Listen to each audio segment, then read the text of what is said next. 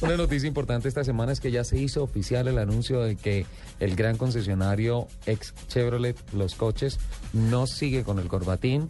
Eh, sus uh, marcas en estos momentos son la británica MG y eh, Volkswagen, son las dos marcas que tiene el concesionario Los Coches y está abriendo las posibilidades para incrementar su portafolio en materia de marcas.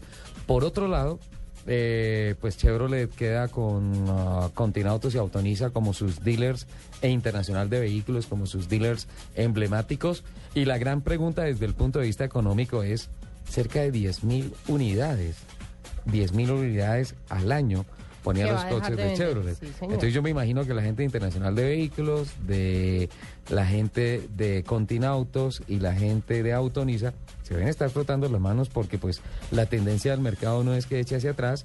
Chevrolet ha sido la marca líder en venta de vehículos en los últimos años y en consecuencia dirán esta desaceleración simplemente se va a trasladar, o perdón, desaceleración no, sino que este efecto de venta se va a trasladar a los otros concesionarios. Me imagino que ese será el movimiento.